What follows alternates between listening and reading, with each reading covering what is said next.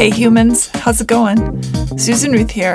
Thanks for listening to another episode of Hey Human Podcast.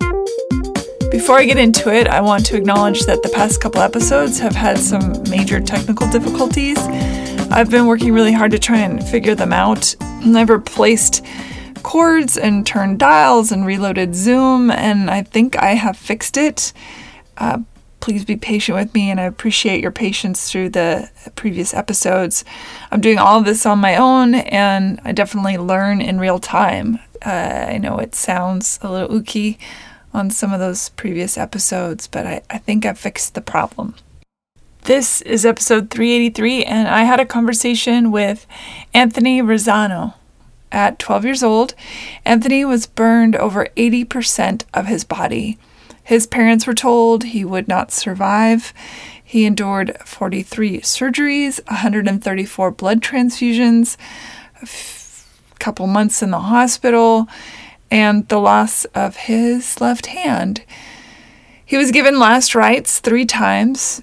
he tells an interesting story of a memory he had while basically straddling the line between life and death. I think that's accurate. But he survived and beating every odd imaginable, he pursued his love of sports and channeled his relentless spirit into not only healing, but accomplishing incredible feats in his life, including playing football, by the way. Uh, his new book, Against All Odds A Story of Faith, Courage, and Never Giving Up, came out this year. It was important to me to put out this episode right now, uh, right away, highlighting something good and inspirational. Anthony's story moved me deeply, greatly. I hope it does you too. I think humanity, we have to keep shining the light in the good places and on the inspiration because it's really hard sometimes to keep going and to believe that love is greater and stronger than the bad stuff that goes on in the world, the horrific things that we find to do to each other. Uh, yeah. And just know I'm lifting you up, and I know you would be lifting me up as well. And thank you for listening and for sharing this show with people. Take care of each other. Be kind. Be love. Hold each other up. Hold each other close. None of us know when our last day is. And it's scary sometimes in the world. Scary a lot of times in the world. And we need each other. Dude, do remind people you love them, especially if you haven't talked to them for a while. And again, thank you. All right, here we go. Hi. Hey, how you doing? Doing fine. How are you? I'm doing well, thank you. Good. I like that painting behind you. Oh, thank you. I appreciate that. Did you do that? No, no, that's just uh, something my wife had bought. Oh, it's cool. Yeah. That's one of those kinds of paintings you could stare at for a while and see something different every time. Isn't that the truth? That's a, that's a good that's a good perspective on life, also. Yeah, it's a good metaphor for how we see humans, right? yeah, yeah, it's true. Do you have any questions before we start? I'm excited. I just uh, just wanted to let you know I'm real excited to be here and and uh, to talk with your audience, and this is going to be really cool. Anthony okay. Welcome to Hey Human. Hey Human, what's up? How's it going? it's going good. It's going real well. Uh, life's good. I'm happy, and um, I'm just excited for a lot of the things that are going on right now. Oh, good. Well, let's jump in. Tell me where you were raised. Where were you brought up? I was born and raised in uh, Western Pennsylvania, uh, New Castle, PA, which is about uh, 55 miles uh, north of Pittsburgh. Uh, just uh, it's between Pittsburgh and Cleveland, Ohio.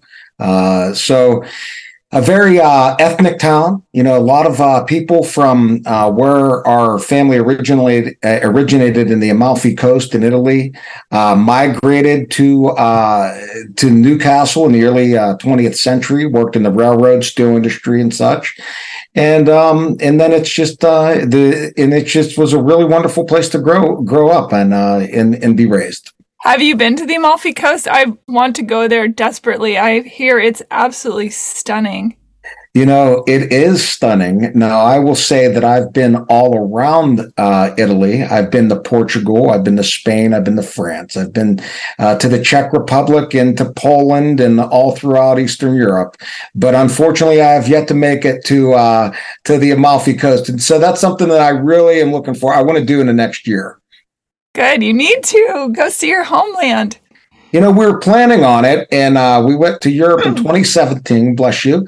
Then we went to uh, Europe in 2019, and then COVID hit. Travel restrictions went on. We were supposed to go, and you know, then all of a sudden there was a lot of changes. So I yeah. really want to go, though. You know. Well, next year, right? There you go. Yeah. Tell me, we're we're closing in on Halloween, and uh, you your story is really first of all it's exceptional in my humble opinion. Secondly it's a testament to human resilience. Uh, let's talk about halloween 12 years old you. Can you talk us through that day?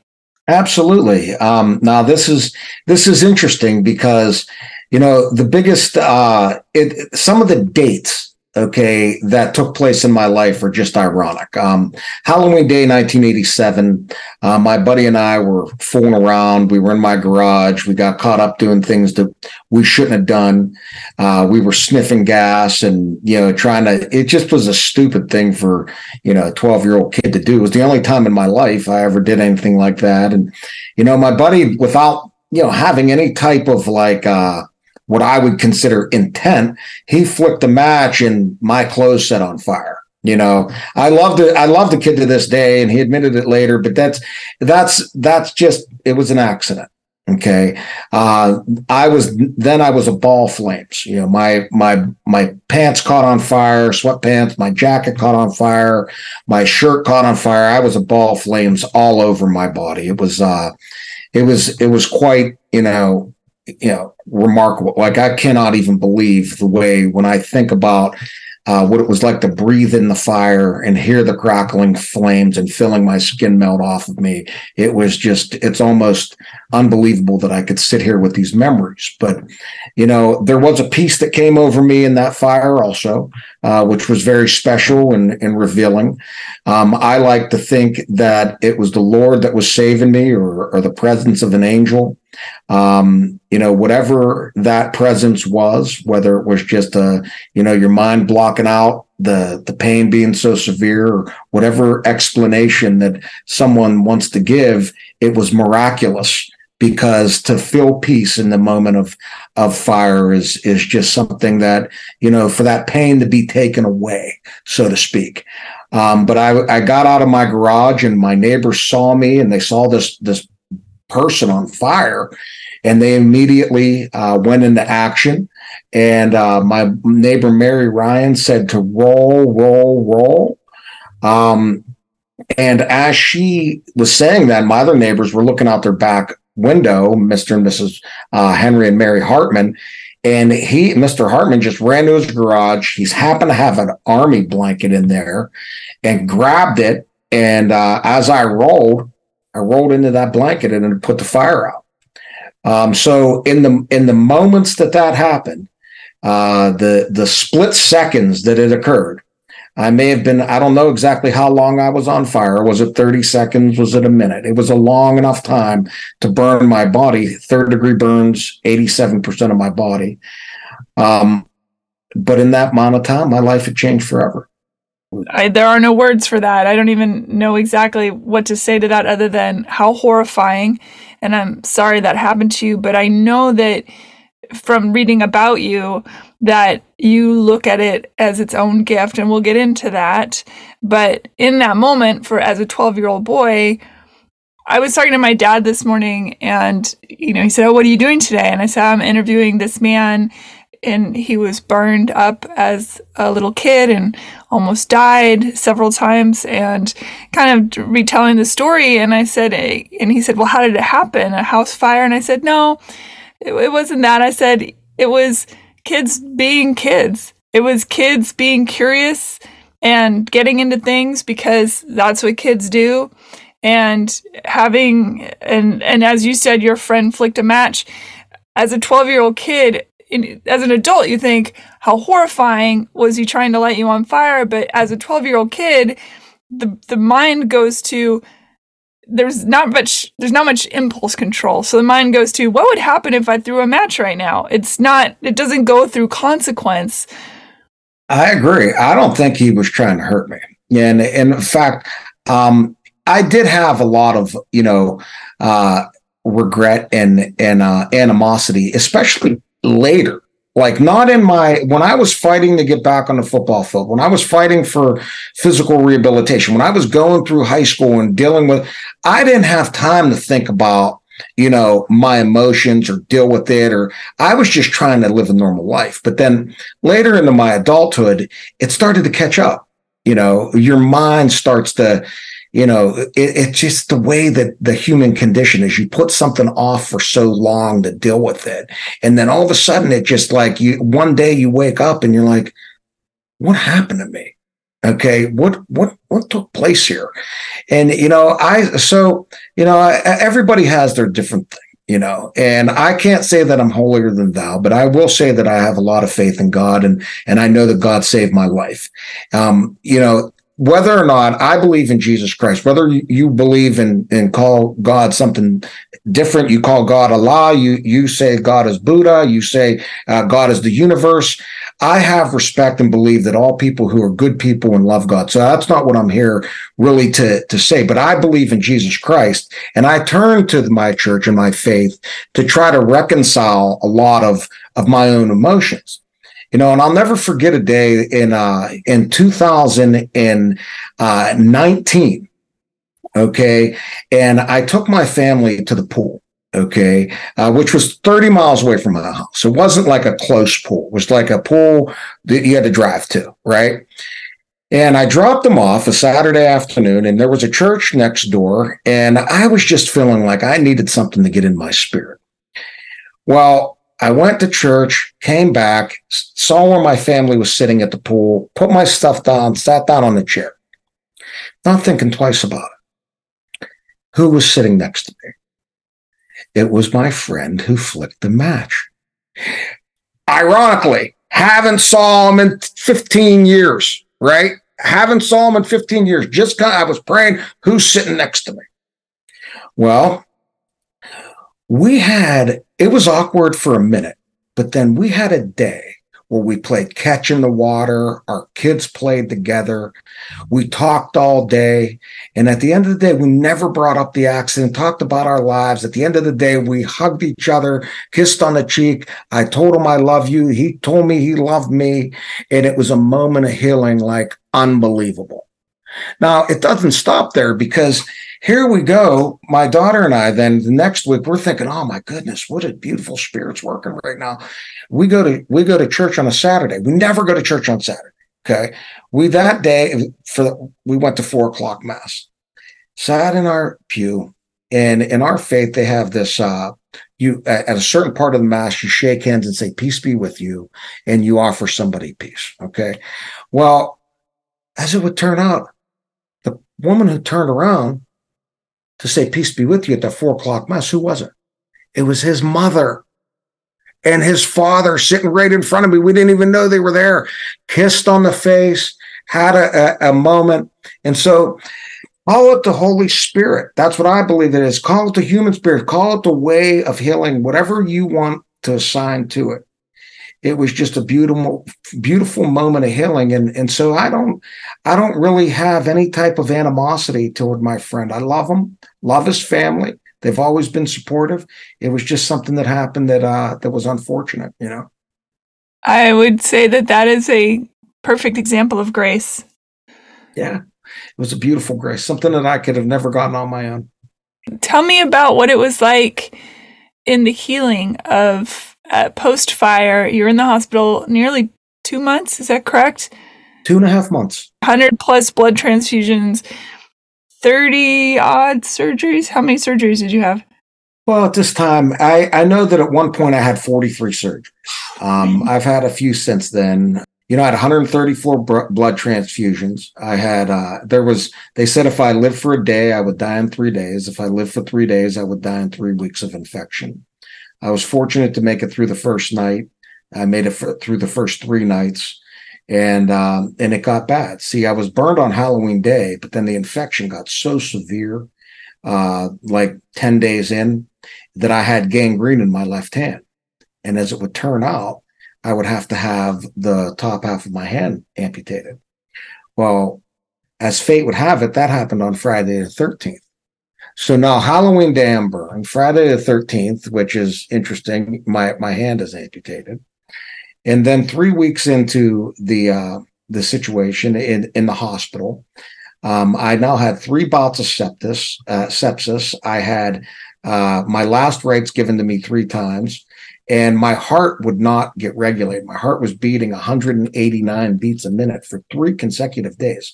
They put me in a drug induced coma. It wouldn't st- slow down. They did everything that they could do. My blood pressure was 49 over 20. My temperature was 106. They gave me every medicine that they could give me. And finally, they had to have the talk with my parents that said, look, we did it all. And your heart can't beat at 189 beats a minute inevitably. So we can't give him any more medication. It's just, it's, he's not going to make it through the night. You know, it's just physically impossible. It would be like running a marathon continuously for three and four days. You just, nobody could survive that. Well, my parents set up a vigil in my, in my room and uh, they they packed they were kept putting ice on my wrist and my neck on my ankles. They were prayed over me. They're, the family everyone thought i was going to pass. So all kinds of people gathered from my hometown like 70 80 people and family members. They were praying all night. Um, my my uh, priest father mauro catella brought in a little Italian lady from the north side of Pittsburgh. She anointed me with this oil, whether it's from there's I never I don't know where it was from. It was either from Jerusalem. Some people said it was from a crying Mary statue. I just don't know. Okay. So when I talk about it, it's like hard for me. It was a special oil. Okay.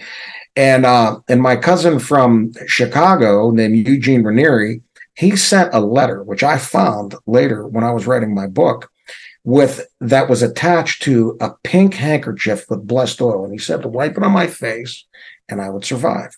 Now, the little old lady anointed me and she prayed in front of my bed. And after she was done praying, she hugged my mother. Now, this is at a time when they said make funeral arrangements. She hugged my mother and said, Your boy's going to be just fine. Okay.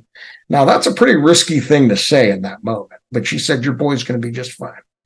And Eugene, my cousin, said in his note that my parents received that day, touch my face and your son will be healed. Well, the next morning, they, now they stopped with the medicine. The next morning, when I was supposed to have passed overnight, my blood pressure was stable, my heart rate was stable, my fever had gone away, and the doctor, Dr. Slater, who was just, he's very stoic man, someone that just very stoic man. I love him. Okay. He passed away now. I spoke at his, uh, at the, uh, when there was a ceremony, uh, for his passing for the burn unit. Um, he came in and he looked under my blankets and, or my, my dressings and said, incredible. Okay. And I'll never forget the way he said incredible it was just with this tone, you know, and um and two weeks later, I was on my feet taking my first step. You know, so it was just uh remarkable the transition that happened. And uh on Christmas Day, now another, you know, you know, holiday, so to speak, you know, definitely a holiday, you know, celebration. That's when Dr. Goldfarb came to my room and told my family the big news that I would survive. I was going to make it. I'd be able to go home. You know, so it was just uh, to think back on that time in that hospital. I did nothing except endure. I laid there I laid there, you know, and I endured it. I was able to endure, but it wasn't in my own strength. Uh, there was lots of prayers around me, and so it teaches us sometimes when when life is the most difficult and you you have the most pressure on you. Sometimes you know we run ourselves out just trying to put effort in to clear it, and there's other times that we just have to sit down and be still and let it pass, and uh, and have faith in the goodness of tomorrow, and it's going to come, and and that's one of those moments that taught me that. When you would lose your hand, was there somebody, were you awake and aware of that, or did you find that out after the fact? No, I was. So what happened is when you're intubated, in like in my situation, I they were able to take the the tube out, okay, and you know, and take and reduce the amount of medication that I was on, so that my my organs didn't shut down. So, um, I was intubated, but then they Dr. Moy, um, who was just he had passed away too. Dr. Moy was um, he was a great man. I remember he walked with he had a club foot, which is kind of uh, interesting to think back on. Okay, because when he would walk into your room, it you it just was a it was pronounced in his gait, like the way that he walked. You could see it. It's not so being there and uh, I, I, always I, will never forget they took me into the uh, occupational therapy room and dr moy came in and i was up in a wheelchair and um, my parents couldn't bear to tell me okay and and i'm sitting there i was lucid i'm obviously they were giving me a lot of pain medicine but dr moy had explained that um, there was an infection in my left hand that it wasn't going to get better. And it was that infection was causing me to get ill in a way that was presenting a risk to my life. And uh and i understood what he meant and i said to him quite like i said please save my life and not my hand that's what i said to him and um you know it was i'll never forget those moments that conversation that um that that exchange. He said it to me in a loving way, but a matter of fact way. And I understood the seriousness of it. You know, for a long time, I mean, honestly, when I lost my hand, it was the most painful because it was so swelled that even in a room, like when I would have to keep it up on a on a, a table above my bed, but like when a a door, you're in a big hospital room, but when the door would shut, there's very small vibration. That little vibration will cause a chilling pain. But what I have learned through the years and in reconciliation of my own uh, trauma was a very important lesson about. And the lesson was that if they did not remove that part of my hand, okay, then I would have died. But my hand was already infected to the point and burned to the point where it had died, even though it was a part of me. So sometimes as we go through our lives, there are relationships that are a part of us, but that relationship died long before we let it go. Or it's diseased. Or it's diseased. Or there is a job that we're in that we're no longer called for, or there's a habit that we have that is causing us illness, or there's there's there's dead or diseased parts of our life that we have to let go of in order for us to survive and become the best version of ourselves that we can. Now, mine happened in the physical. But most of these lessons that we all have to learn haven't happened in the mental or the spiritual. And it took me a long time to let go of the notion of, of, of feeling bad for, for what happened to my hand until it clicked that you have to let go of those things in your life, even if they mean something to you if they're causing you harm or they're poisoning the rest of your life or your future. And I think that's a lesson that we all, as human beings, need to understand and learn. It's very difficult at times.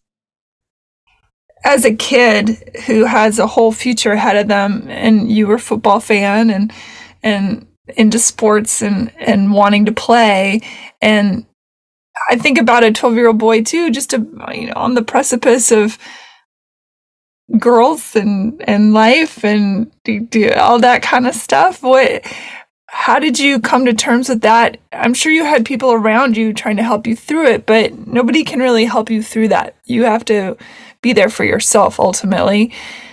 How did you find that piece as you were going, or did you not until you were an adult? No, well, I was blessed. Okay. So I was a kid, I developed early. So at 11 years old, I was already built like someone who was a lot older, you know. So, you know, that was the year of uh, going into junior high. I had my first kiss be- that summer. And that was really something that, you know, that's every boy, every girl remembers their first kiss. And so, you know, that was sweet. Um, you know, and then I was a pretty good athlete, you know, and, and I was always playing with the kids older than me. So I was, I was pretty talented, and um, and I, I had a future in athletics, and I knew, you know, because my family, where we came from, and I just loved it, and had this aggressive nature and on the football field, on the baseball field. I was a better football player than baseball player at the time, but um, but that's it's something that I loved. So the idea when I was in that hospital, see, I went to this, I went from elementary school in my community to uh lar- to a big junior high. So these were the first two months of that junior high. So now this was the first time that I was meeting all the kids from all over town, you know, and we were just becoming friends. And I was having so much fun being taking the step from elementary school to junior high. I loved it. It kind of got in my heart.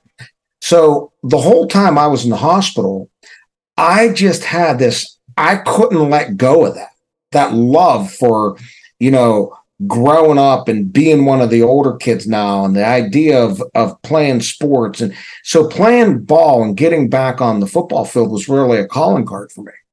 It was really a a passion or it was really the the the job or the the thing that was set out there in the future that I knew that everything that I was fighting for everything that I was enduring during this time was some that was worth it to me. I wanted to go and walk into that ultimate destiny. That was a dream at the time.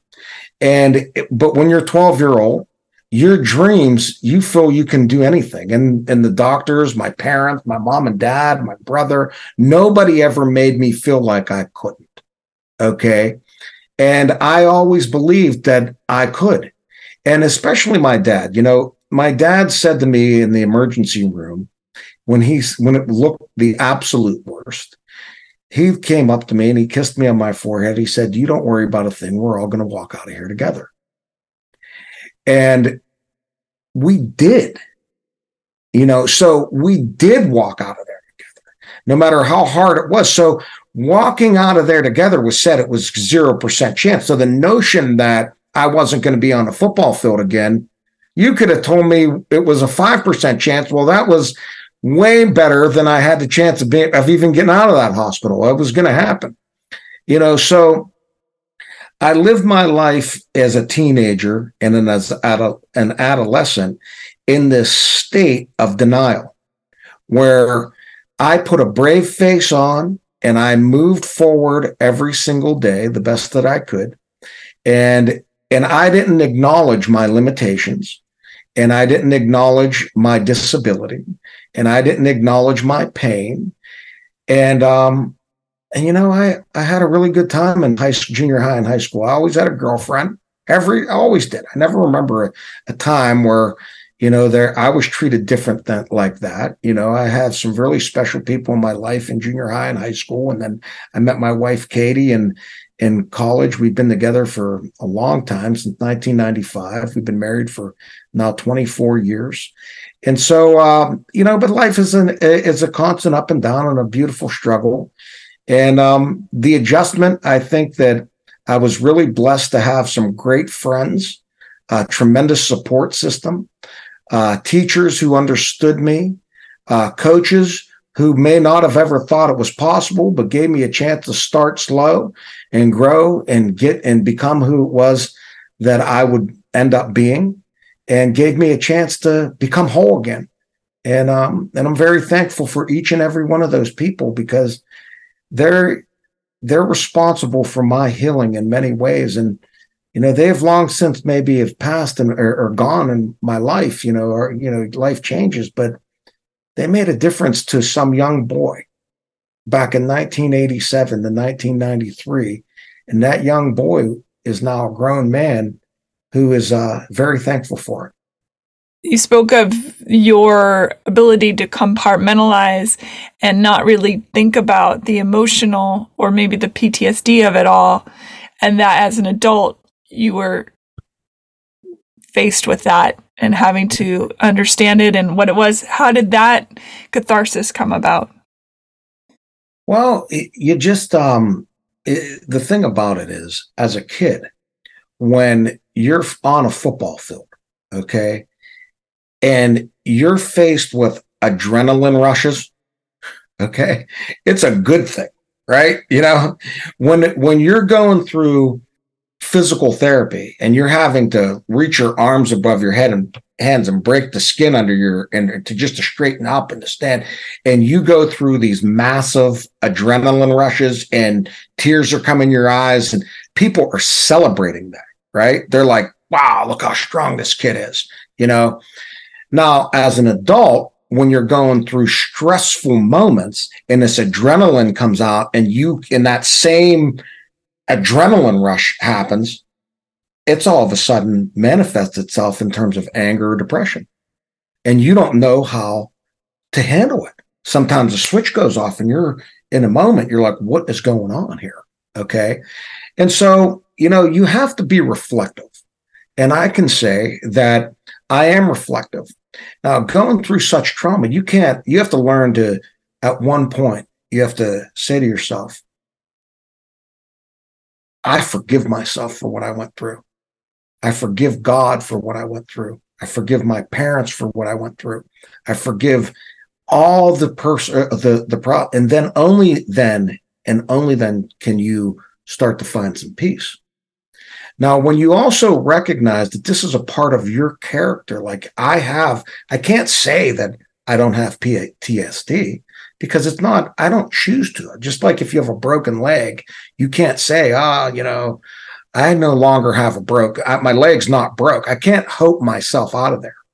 Okay. But what I can do is understand the circumstance and understand that, you know, someone faced with such trauma now their brain lets off different chemicals in different situations that you have to understand that and know how to dial yourself back. So it's a lifetime struggle. And I'm not here to say that, you know, I have better control today and I've and I'm and I'm a good human being. I'm a loving husband and father. And but I'm here to also say that when you that people we go through things, we have to learn to understand ourselves, cope, and and understand that, hey, I am who I am. And I have to keep myself in a position where I am being good to people always. And and I accept myself and I see those situations when I start to get a little bit nervous or stressed, that's when I walk away. You know, that's when I feel that moment coming on, that's when I get out of the conversation. When I feel that situation, that's when I remove myself from the relationship. And that's just um and that's and so now at the age of 48 i'm able to deal with things a lot better than i was maybe when i was uh 25 you know so. Do you get the phantom fingers that people talk about who lose limbs? Do you feel any of that? Um not really you know they i did earlier in my life i i had maybe some feelings but you know i'm an athlete you know so i could catch a ball uh, i could i put a glove on my hand i could play catch with my son. That was one of the most beautiful healing moments of my life when first time i put on a glove with him when he was seven and just playing catch normal. At this point you know 36 years removed from my accident it's uh you know my left hand is it's pretty i'm pretty good i mean i could hit a golf ball 250 yards you know and um you know, and I have had some some really good blessings in terms of of learning about myself, uh, what my capabilities and limitations are, um, and learning how to dial that energy that is is uh, that drove me because people either have a fight or flight instinct, right? You know, that's that's who we are. When we're faced with adversity and trauma, we either are going to fight or we're going to run. Okay. Why have a fight mentality? When you have that and you learn how to dial it in to your business endeavors, to to control it in the way that you approach your work environment and you live with passion in your relationships and the way that you raise your kids and the way that you teach them that is a difference maker in other people's lives. So earlier in my life when i didn't have that control of of my own emotions and di- earlier in that day in those days it would be a negative consequence. But now pushing things and, and understanding how to live with one hand and understanding how to deal with uh, the things that I've dealt with now, it's, it's really fueled a lot of the growth I've had in my life and that I share with other people.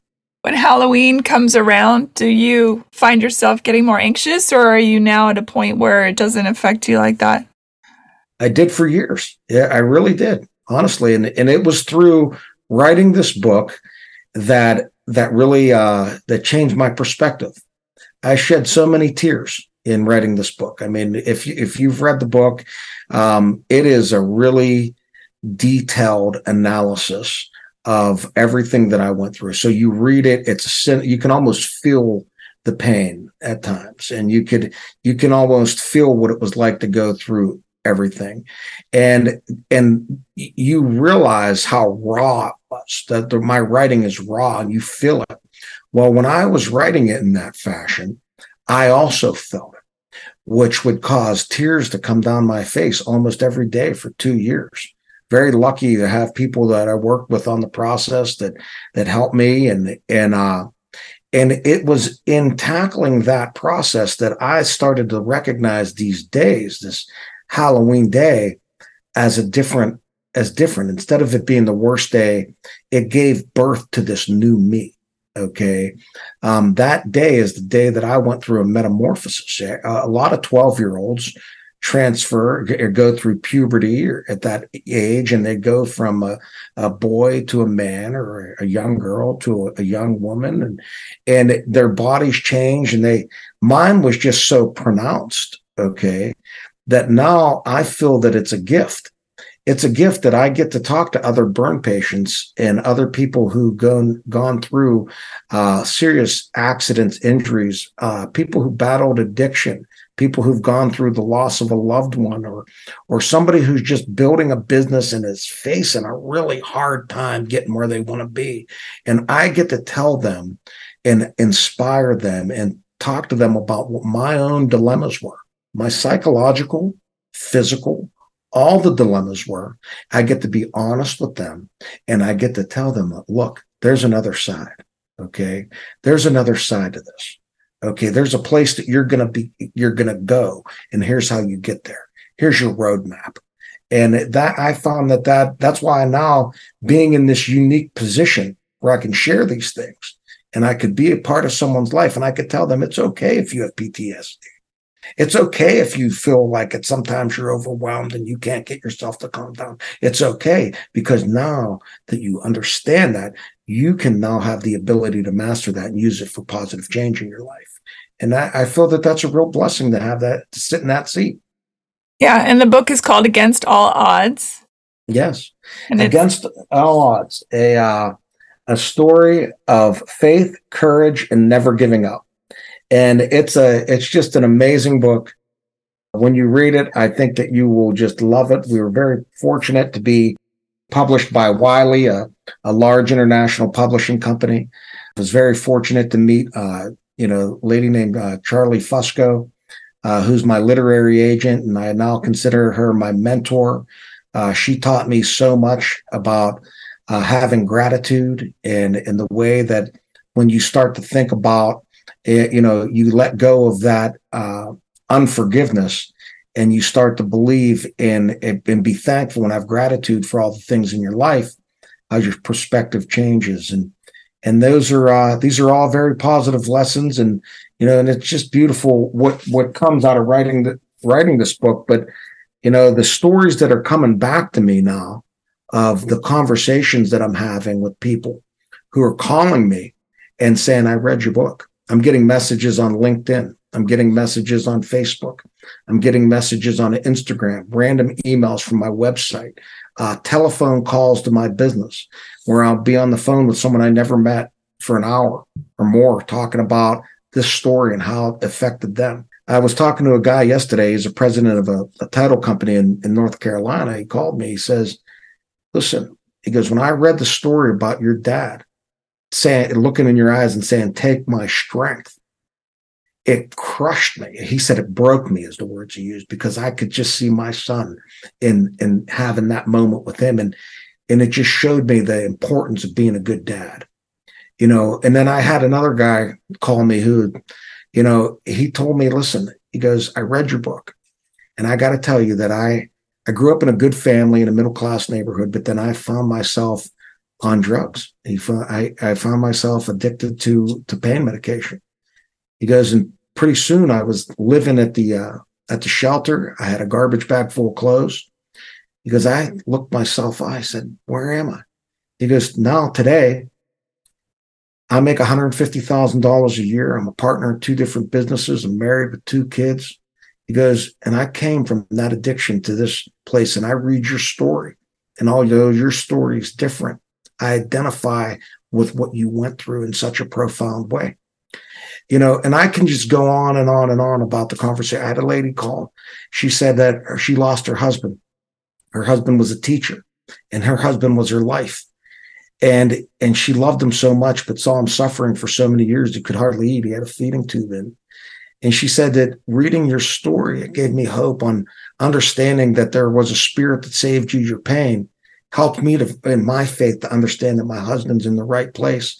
And that if I can just live through and adapt, that that my life is going to be better too. So having the opportunity to write this book against all odds and share this message of hope with people and and tell and they get that and it's just very very special okay. it's hard to believe people can endure the things that they endure and get to the other side and with you to get to the other side and have so much understanding of of yourself and uh, be able to articulate it in a way that it leads others to that same kind of peace it's really it makes you wonder about the whole web of things.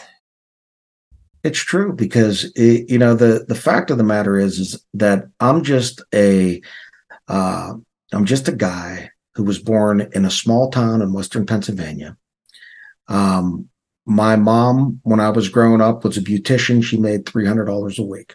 Okay, my mom and dad went through a, a terrible divorce, and they loved each other, but they couldn't be married to each other. Right I, I'm just a kid who grew up wanting to play football, and truthfully, I'm no special than more special than any other person on this planet. I'm just a human being, you know. And I was just faced with some extraordinary circumstances, and I was given this blessing and grace by God of of healing, you know. And through it all, I felt many times. I felt yesterday. Okay, I felt today. Okay. I will fail. That's what I, that life is all about. So I can't say that, you know, this journey is over or it's even been perfect from here on out. But I could say the lessons that I've learned is that we all fall down. And the idea that our government leaders are perfect or the people in the public eye are perfect or, or these people live these, it's not true. None of it's true. What's true is they fall every day that you get up every day and you fight again. And, you know, we're all going to have battles. And every time you step up to that next level in life, there's a new set of challenges for you that await you. And when you start to walk in God's will in your life, and you start to walk in you want in the universe's destiny and who you are and your best life, you start to walk the way of, of Christ or or or or God the Father, however you want to pronounce it, when you start to walk that way, let me tell you something. That's when it gets a lot harder. That's when the temptations are greater. That's when it's easier to give in to your own selfish desires and wants. So it's not that you ever arrive to this point in your life where, oh, I am so enlightened. At least I haven't gotten there. Okay. I hope to get there someday. But it's, you don't reach this point where you're so enlightened that you no longer feel sadness or you no longer feel anger or you never talk out of line or you never, but what happens is you now get to this place where you have a little bit of remorse when you feel when you said something the wrong way, or you have a little bit of uh, of of of gravity to your stuff that says, you know, I have to reflect on what I did and said in that moment. And you know, if you can't check yourself in this world, and you can't check uh, your own work and your own and your own behavior and in the work environment, the athletic field, no matter where you are, then somebody's going to have to check you.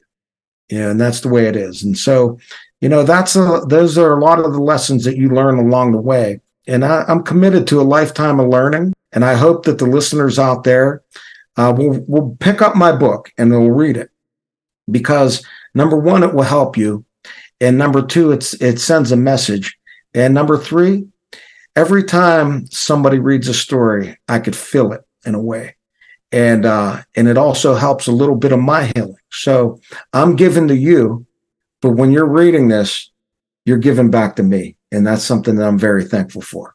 Did you experience in? I know that you died or came close to death, near death experience during the ordeal. Did you have any memory of that? Did you see anything or or talk to anyone during that time? Well, it's almost uh, surreal to talk about okay? Because you know you just don't it's it's hard to wrap your head around okay? I remember when i was on fire i had a moment where there was an extreme peace that came over me and i remember feeling and seeing myself okay? I i don't know how to explain it. Did i have an out of body experience? Does did my brain just remember it that way because it was so profound. I couldn't testify to either of those things and say that I know with certainty. I was in the middle of being on fire, burning at a thousand degrees. And my recollection of it is clear that the pain went away. And I remember seeing myself, but I never looked in the face of God, but I felt God's presence. I also remember when I was in the hospital having moments where it felt like I was walking around the hospital. And it came up later in life where when I was released from the hospital, um, my mom and I would have to go back often and, and I'd have to find my doctor's office, which was in the hospital, or we'd walk, it was a big hospital. And I knew my way around. Okay. So, and my mom and I talk about this with, I don't know how to explain it because I'm not crazy. Okay. Number one. And I never had a moment where, you know, I was approached by an angel. I never had a moment where I looked in the face of God. I never had a moment where my grandfather or grandmother came. That never happened. But I had moments of peace and quiet and and in them there was an enormous amount of peace. Okay. I didn't rise up. I wasn't in the heavens, but there was a amount of peace, okay, in this moment of affliction that is almost unexplainable.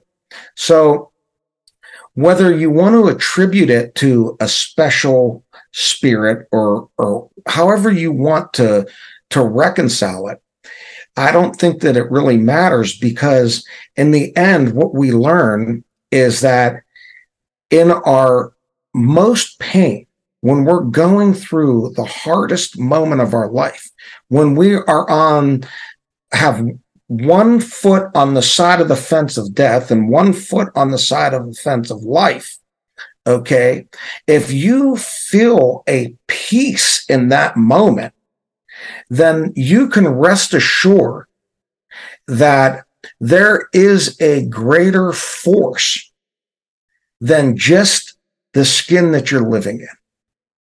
Now, I came to this conclusion through my faith, but I also have this recognition that my life was not saved for me.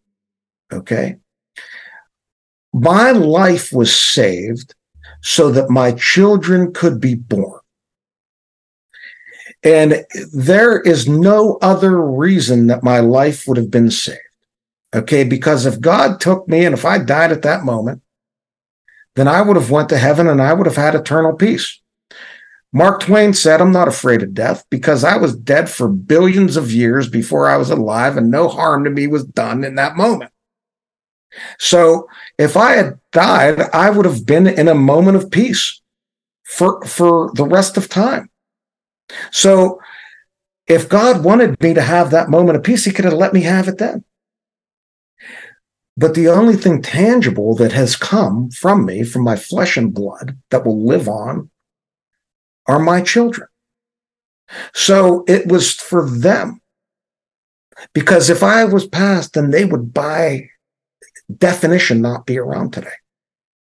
So it was their lives that came through me. And so I understand, I've come to a, a lot of different understandings here.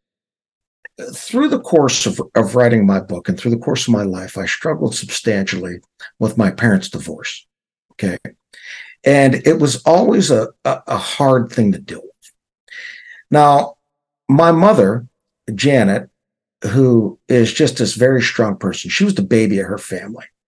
Well, in 1977, her father died when she was just 29 years old. Okay. In 1984, my mother and father broke up and it just devastated my mother.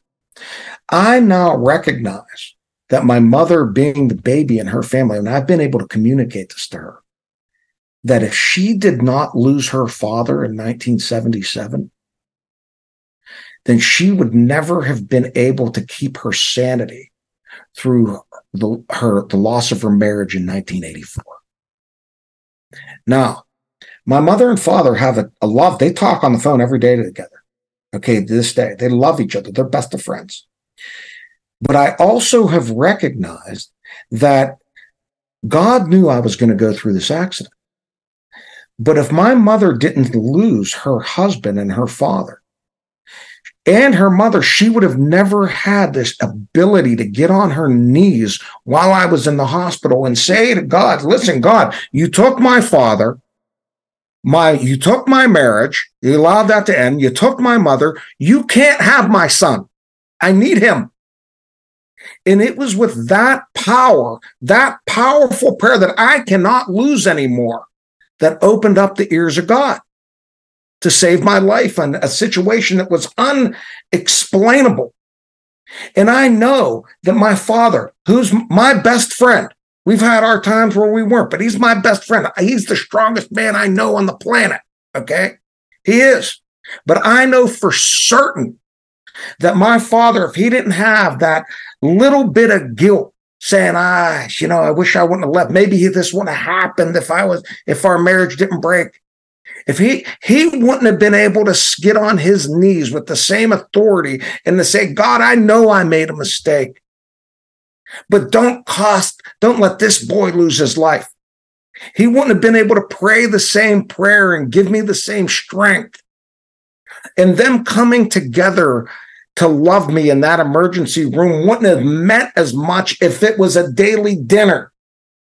So, what I learned is all the suffering that we go through in our lives, all that suffering is building us for a moment that we're going to need in the future, a strength that we're going to need to rely upon, or an ability to call on God in a way that we couldn't had we not gone through that suffering.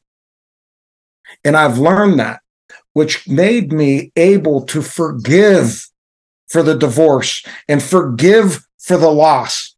Because now I realize that in my own suffering, I'm able to be here with you and I'm able to sit here and say, I'm still standing and give you the strength to know that no matter what you've gone through, no matter what suffering it is, you're still standing. And if you're out there hearing me, feeling bad about your circumstance, feeling bad about that breakup, feeling bad about that addiction, you're feeling bad about the losses that you had in your life, just understand you're still standing.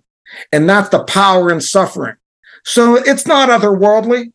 It may be from within, but let me tell you something. It's true and it's righteous and it's correct. Forgive everyone you can. Be glad for every circumstance you had. Be thankful for all that you're given. And you can move on and you can tell the story. I'm still standing. And on that note, just never give up. Tell everyone where they may find you. Well, you could um, go to our website is uh, www.anthonyrazzano.com and that's A N T H O N Y Razzano R A Z Z A N O. Here's my my book. Here's the the correct spelling. Against uh, all odds, they can't see it because the audio podcast. Oh, okay, okay, okay, okay. It's on Amazon, Barnes and Nobles, uh, Walmart, Target. You can buy it on my website, um, I'm sure the the website again is www.anthonyrazzano a n t h o n y r a z z a n o dot com. And you have an Instagram. I have an Instagram, Anthony.Razzano. I got a, you could visit uh, my Facebook, Anthony Razzano, and I have a, a, Insta, uh, a Facebook page against all odds as well. And I'll put links to everything on heyhumanpodcast.com so it's easy for people to get to if they need Thank you for listening, everyone. This is a real special episode. Uh, it's a good reminder. I think all of us are going through something, and it's so hard to remember to hang in there and that we can get back up again. You know, fall down nine, get up 10. So thank you for being on the show. Thank you. I've really loved it. This is actually one of the best experiences that I've had on a podcast. Yes, I I just find that uh, you're outstanding, and um, and if there's anything I could ever do for you, please let me know. Thank you so much, Anthony. All right, we'll talk soon. Take care. Bye-bye. Yeah, bye. Bye. Rate, review, and subscribe to Hey Human on iTunes or wherever you get your podcasts. Thanks. Bye.